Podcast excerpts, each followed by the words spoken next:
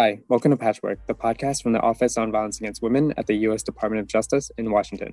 I'm Minha from OVW, and today we have two special guests with us to talk to us about a grant that they received through OVW's campus program.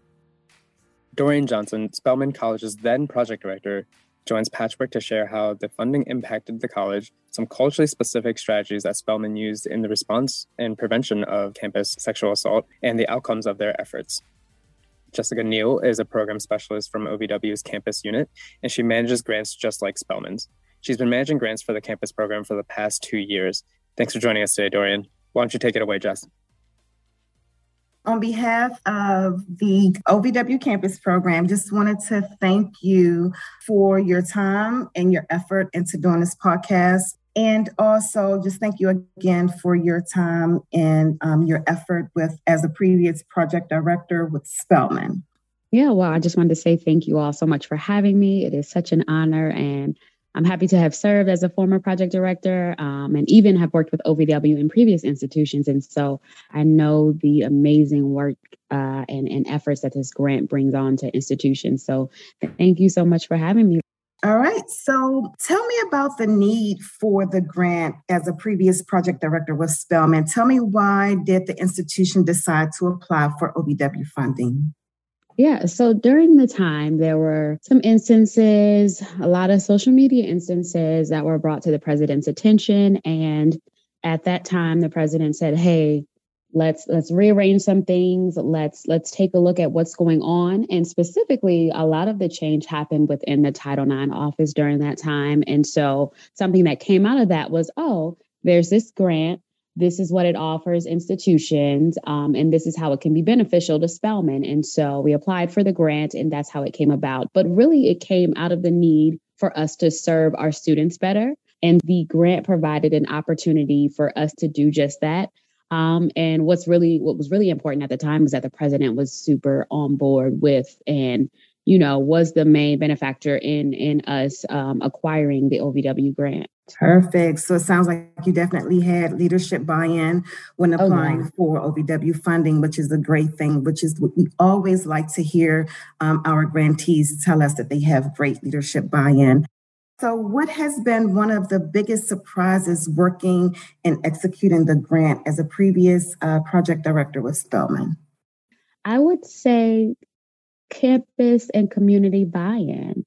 Um, okay. A lot of times with this work, you know, it can feel siloed because a lot of people don't understand it, or it's just it's just an, uh, a subject area that folks don't like to touch, right? Because right. It, it's it's uncomfortable. Absolutely. And so, with that being said, that it's kind of hard to get buy-in from, especially the campus community, or even um, the, you know the outs, outside community that we work with, um, some of our you know external stakeholders. And so, I think a lot of that campus buy-in mm-hmm. had a lot to do with our president um, signing off and just really um, pouring into the grant in its initial phases. But that has been one of the huge successes. And, you know, even, even with faculty members um, being on CCRT and just wanting to know more. I would say at Spelman, um, compared to my previous institution with the grant, like there were, we did a ton of don't cancel class kind of um, you know trainings and different things like that and so just to have those professors to reach out and say hey i want you all to come talk about this or come do mm-hmm. a bystander intervention training or what have you was really such a success Absolutely. And it sounds like you all have great engagement from faculty and staff as mm-hmm. far as mm-hmm. I had as far as the grant um, was concerned. So that's a great thing there.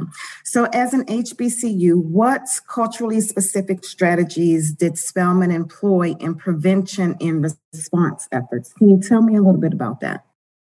Yeah, um, I'd say when it came to culturally specific strategies for our campus, um, and you know, just I guess I don't want to speak across the board for HBCUs, but I, I pretty much would say this would be kind of a theme. But one of the things is to form relationships, right? We know within that particular community that you can't just go and ask anybody for anything or ask students to participate. You have to build that rapport. There has to be that some form of trust there for a student to open up for for a student to want to come or listen or even you know report different different things that are happening on campus. So that was one of them. Um, we'd like to always make our our efforts and even when it came to education response or whatever it was we were doing contextual. And so it's like how does how does what you're teaching me or what you're telling me about how this came about years ago relate to current students? You know what does that look like to them in this day and age so that they can relate and they can say oh this is why um, this is important. Incorporating pop culture whether that's response or education um, make it so that you know whether it's you know you can connect movies music and other media that students are interested in and, and bring it in contact with the work that we're doing. And so that's one mm-hmm. of the things we did. If i had to say a last one um, our students are really big on political and social issues. And so we kind of were able to rally them up when it came to things like that or we gave them a voice to do so themselves. Absolutely and that is great to hear and for one, with the social media, which is which our um, our campus community is really engaged in social uh, social media outlets and platforms, in addition to the music that that they listen to. So that is also a great way to actually build that rapport. Is being engaged in what they actually listen to, what they read about, what they talk about mm-hmm. um, within a campus community to actually build that relationship within so, as a result of the OVW campus funding that um, Spelman had, what impact have you seen um, on the campus when you were there, especially the behavior changes or uh, systemic changes um, within the campus itself as it relates to the funding that was provided? Oh, goodness. Um, lots of reporting, right? And even mm-hmm. if students didn't quite understand who to go to or what the reporting process looked like. Even if they've heard it a million times, they knew who to ask. Um, they knew to say, hey, well, what's going on with this or what's going on with that? We did, I did love that faculty and staff were even on board when it came to reporting. Um, it's interesting because with faculty and staff you have to you have to uh, pour into them that confidence that they are able to handle you know a crisis situation and be trauma informed when a student comes to them and so oftentimes there were a lot of faculty and staff that would you know push it off to myself or try to push things off to title ix but mm-hmm. would help them to build their confidence to say okay i can handle this these are the um, on campus resources that we have. These are the off campus resources that are free to students that they can use. And so just building that confidence, but being able to see that in those, um, those, that kind of success and techniques um, was really important for us. Great. And that's great. Having that confidence within faculty and staff um, itself is a great thing to have, especially when there is a student coming to report an incident to them. That way they know where to get that help from. Absolutely. So now let me ask you this also, Dorian. What trainings has Spelman conducted using campus program funding that may have been a success on the campus? Oh, goodness. I know one of the trainings that was a huge success was our the neurobiology of trauma training. And yes. that training was so amazing because it was put on by one of our community partners, Partnership Against Domestic Violence at DV org in the Atlanta area.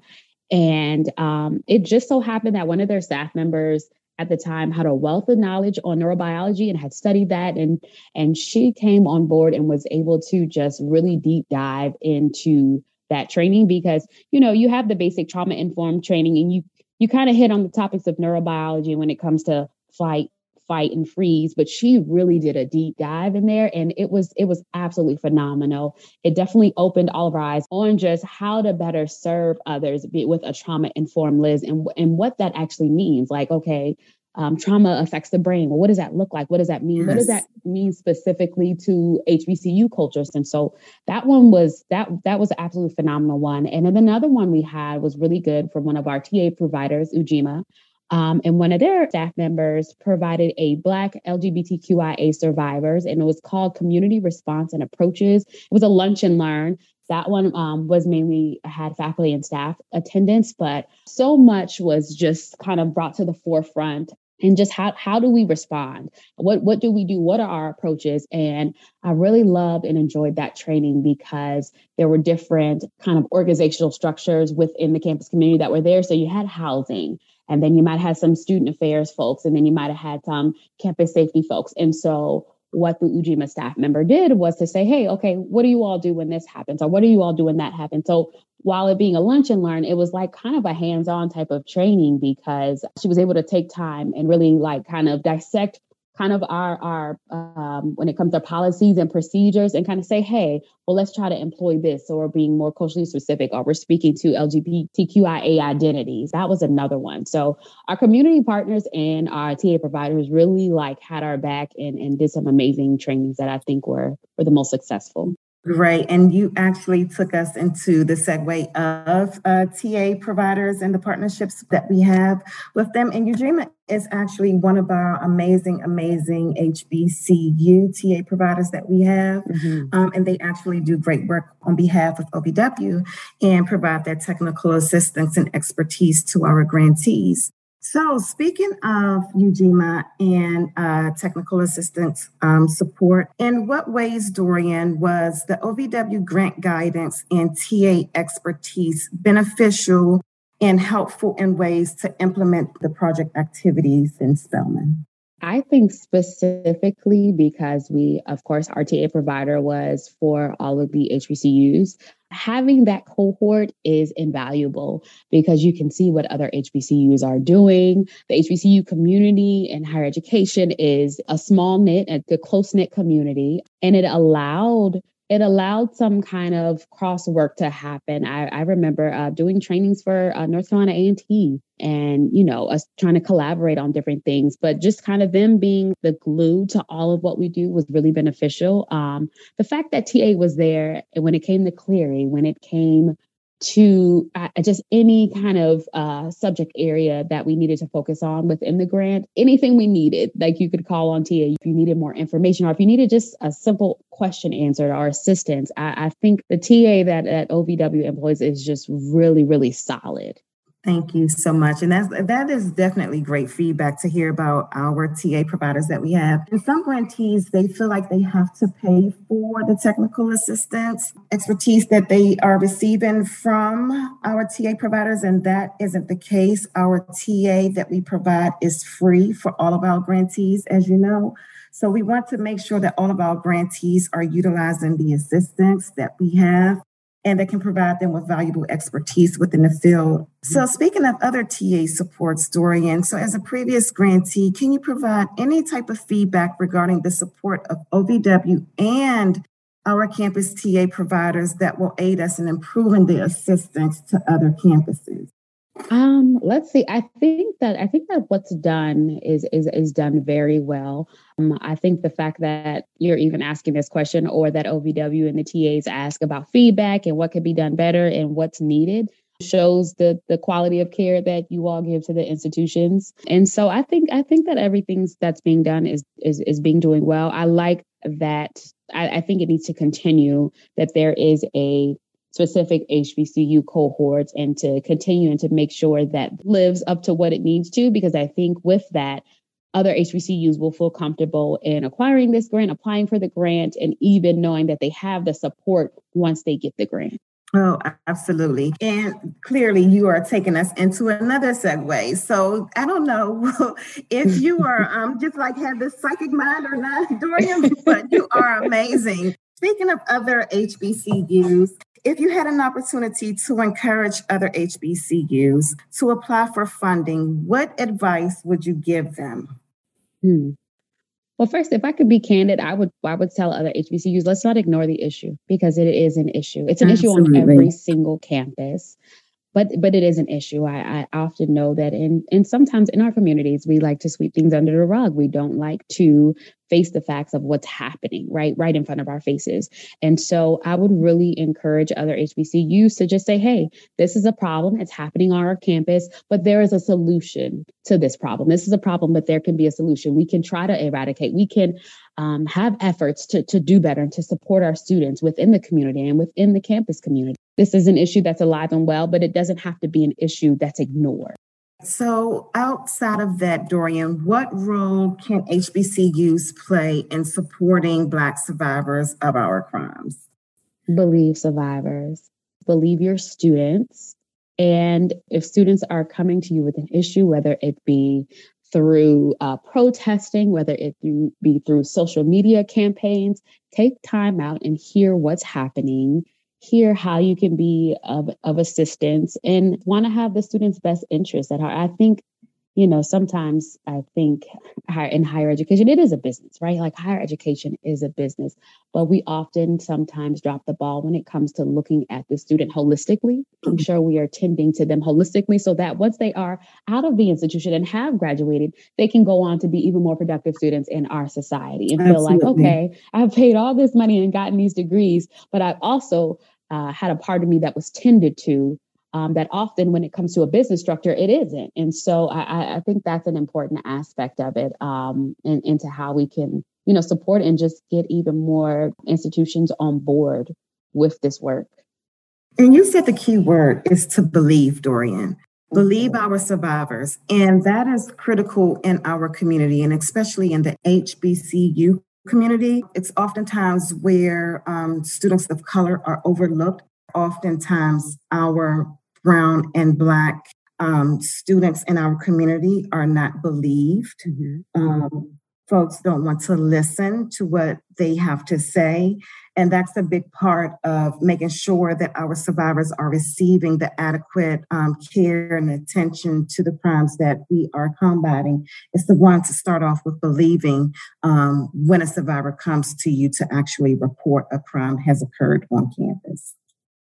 Absolutely. You're absolutely right. And I think that, you know, if we if we stick with that in the forefront of our mind and if we kind of we start with that, right? Because everybody everybody has there's so many questions that go into when we think about this work. But if we just start with believing, then I think everything else kind of falls into place. And that's the first step into support and, you know, being there and responding appropriately to our students. Absolutely.